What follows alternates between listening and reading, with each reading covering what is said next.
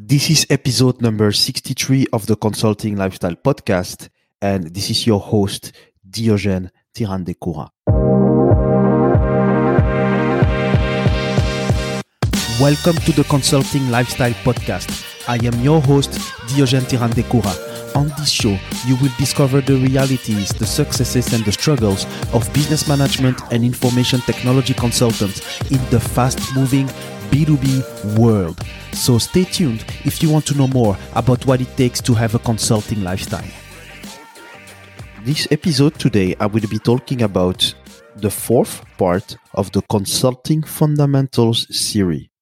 I started this series on the episode number 50, and I uh, continued with uh, number 51 and number 52, in which there are the, the first three episodes about consulting fundamentals.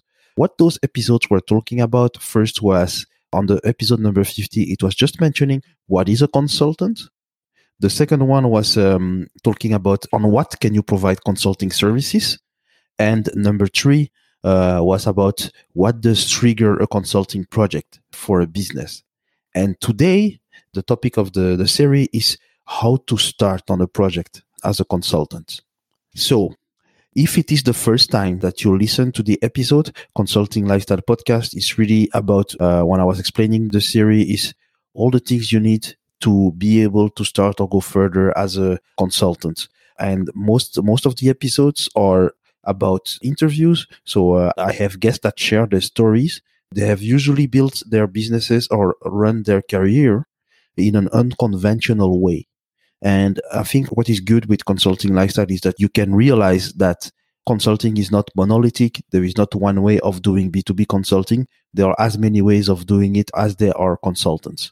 So um, I really encourage you to uh, dig deep or dig into the the wealth of knowledge that has already been shared because this is episode 63 but that means that there are already 62 episodes uh, available on all platforms so basically we are on Apple Podcast, we are on Google Podcast, we are on uh, on Overcast, uh, on Spotify, Stitcher, iHeartRadio, etc.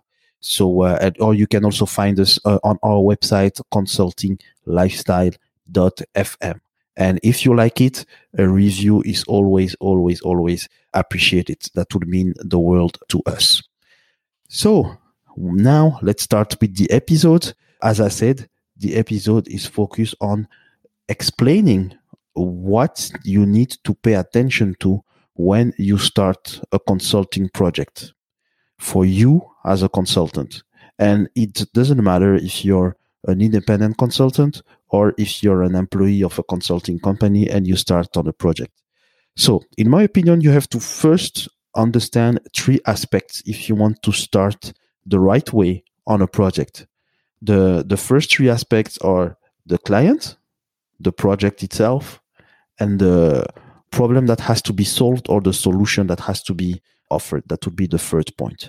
And when I say the client, it's a little bit like when you have to start a, uh, a recruitment interview, you're looking for a job and um, you would read the website of the client. Maybe you would read today, you may, you might read the LinkedIn profiles of the people that you will have the interview with. It's a little bit the same.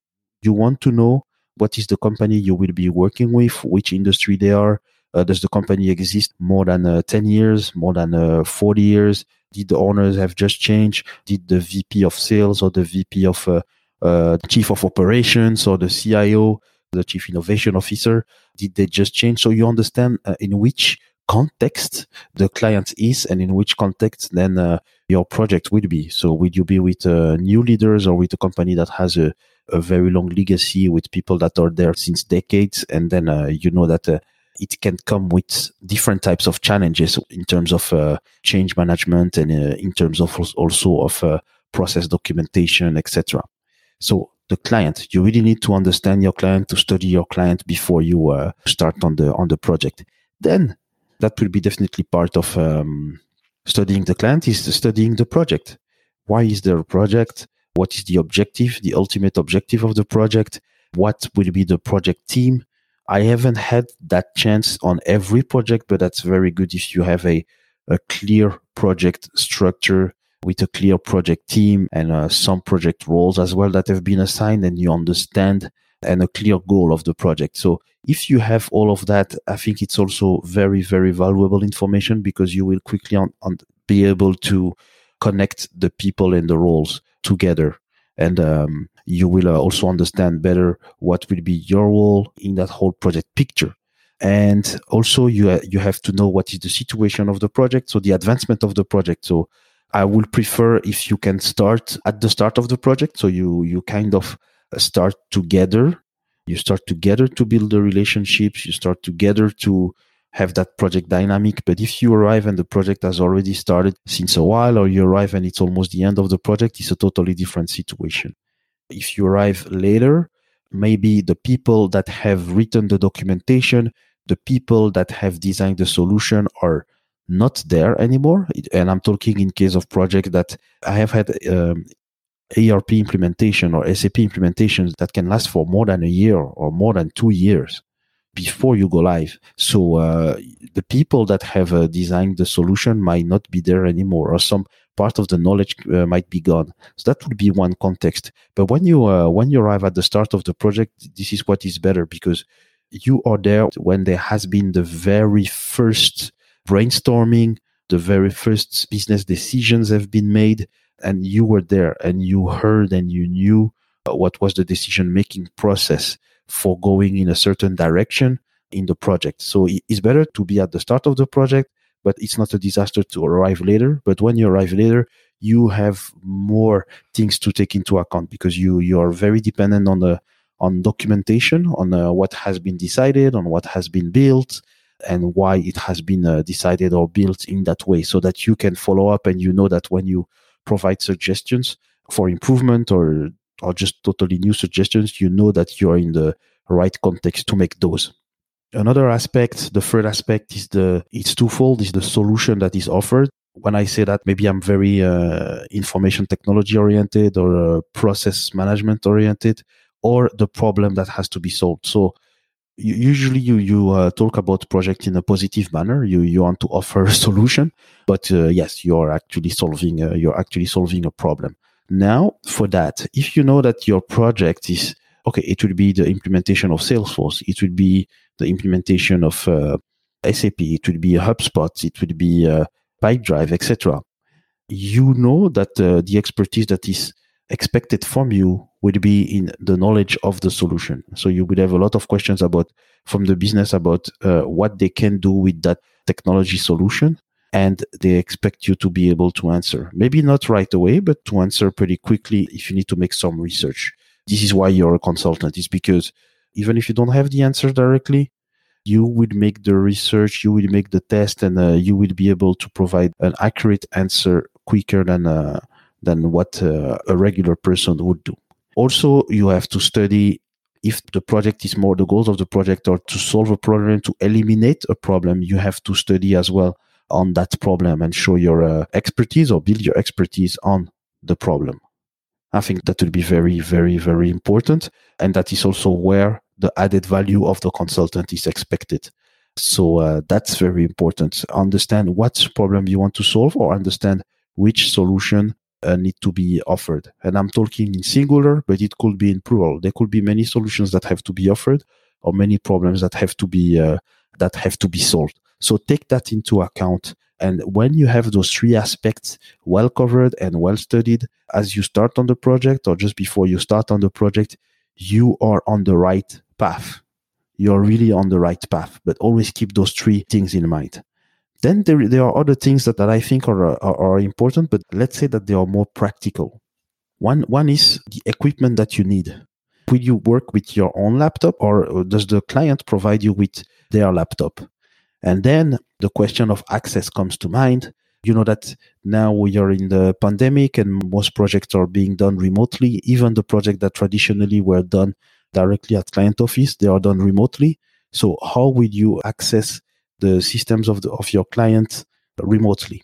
So if you have your own laptop, you you might have to use a VPN, so a virtual private network. You might have to use a uh, kind of uh, token. is like a, a very tiny device which enable you to uh, securely access the intranet of a company, and uh, it has a uh, password and uh, that password changes uh, about every minute.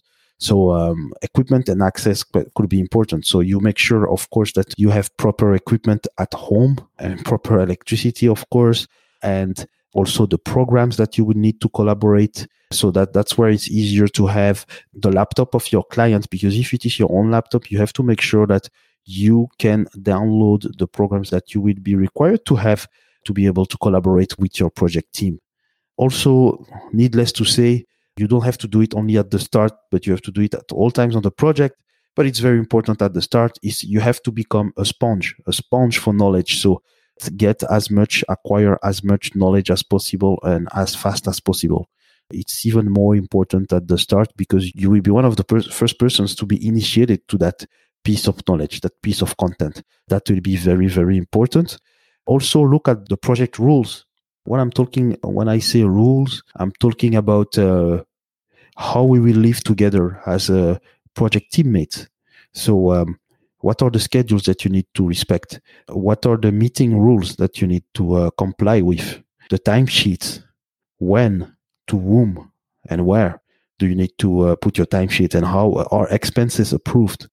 Are there any type of expenses that are approved as well? So all those rules should be provided to you by the PMO of your project when I say PMO, I'm, I'm using an acronym. It's a project management office.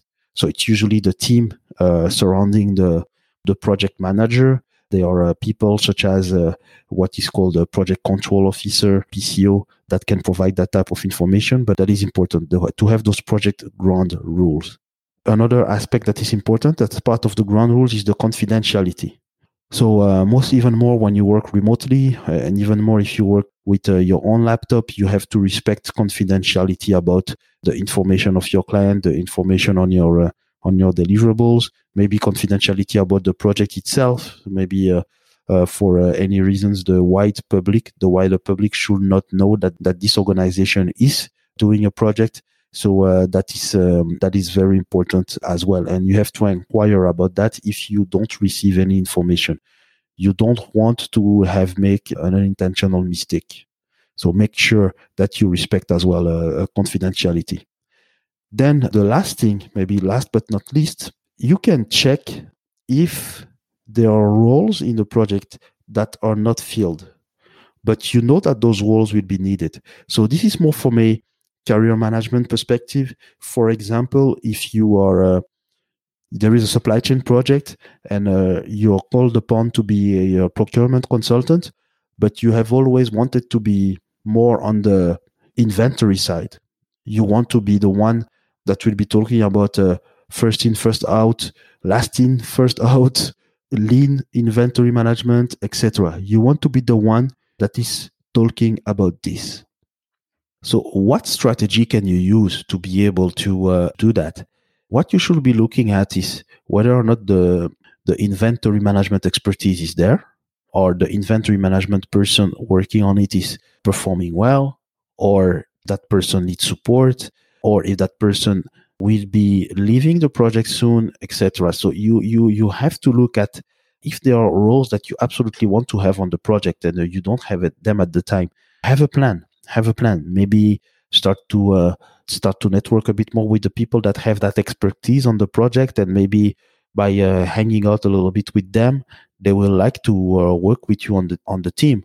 Or maybe you see that on top of your own work, you have to make sure that, that you deliver well on your own work. But if you see that uh, they are overworked, they have a lot of things to do, maybe you can just suggest, hey, guys, guys or girls, uh, maybe I can help you. I can do uh, I can uh, help you maybe with some of your uh, Excel spreadsheet, or I can help you in uh, collecting information from the client, etc. And from there, uh, slowly but surely, you can integrate the team that you want to integrate, or you can get the role that you want to have.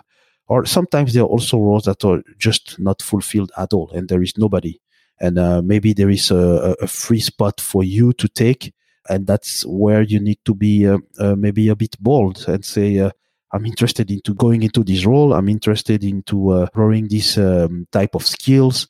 This is something that you can do. There was a project for me in uh, it was five years ago in 2015 in which I was supposed to be a uh, be more of a uh, consultant on the plant maintenance uh, module. So uh, it's all about maintenance and repair. But then that module was out of the scope of the project. And then I, uh, all of a sudden, I became someone who was coordinating data conversion and cutover. It was a completely different type of role, but I liked it.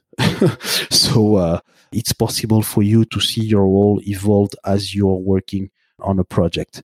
But I think that's the, the fundamentals on how to start on a project. So always keep in mind those three aspects the client on one side, your knowledge of the client, your knowledge of the project team, the situation of the of the project, meaning are you at the start uh, or the project is the project already well advanced? What are the project rules? Uh, what about confidentiality of the information on the project, etc. And then also the reason why they call a consultant is is to solve problems or to offer solutions or a combination of both. So you will have to study the solution offered, uh, the problem to solve, and uh, then your role into uh, offering the solution or to solve the problem. This was, in a nutshell, what I think you need to do on how you start on a consulting project.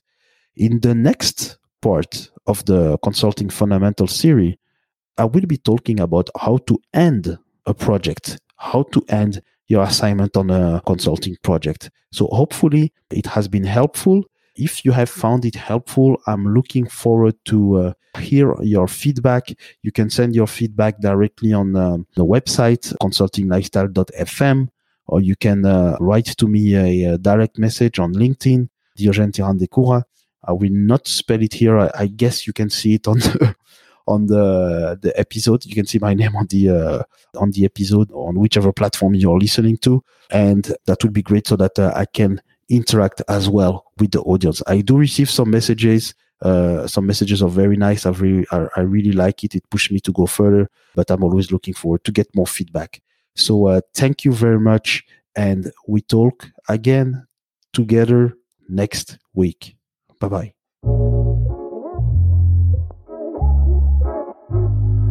Thank you for listening to the Consulting Lifestyle Podcast leave a review on iTunes if you have enjoyed the episode, and subscribe to the podcast so that you get notified to hear other episodes with your host Diogène Tirandekura.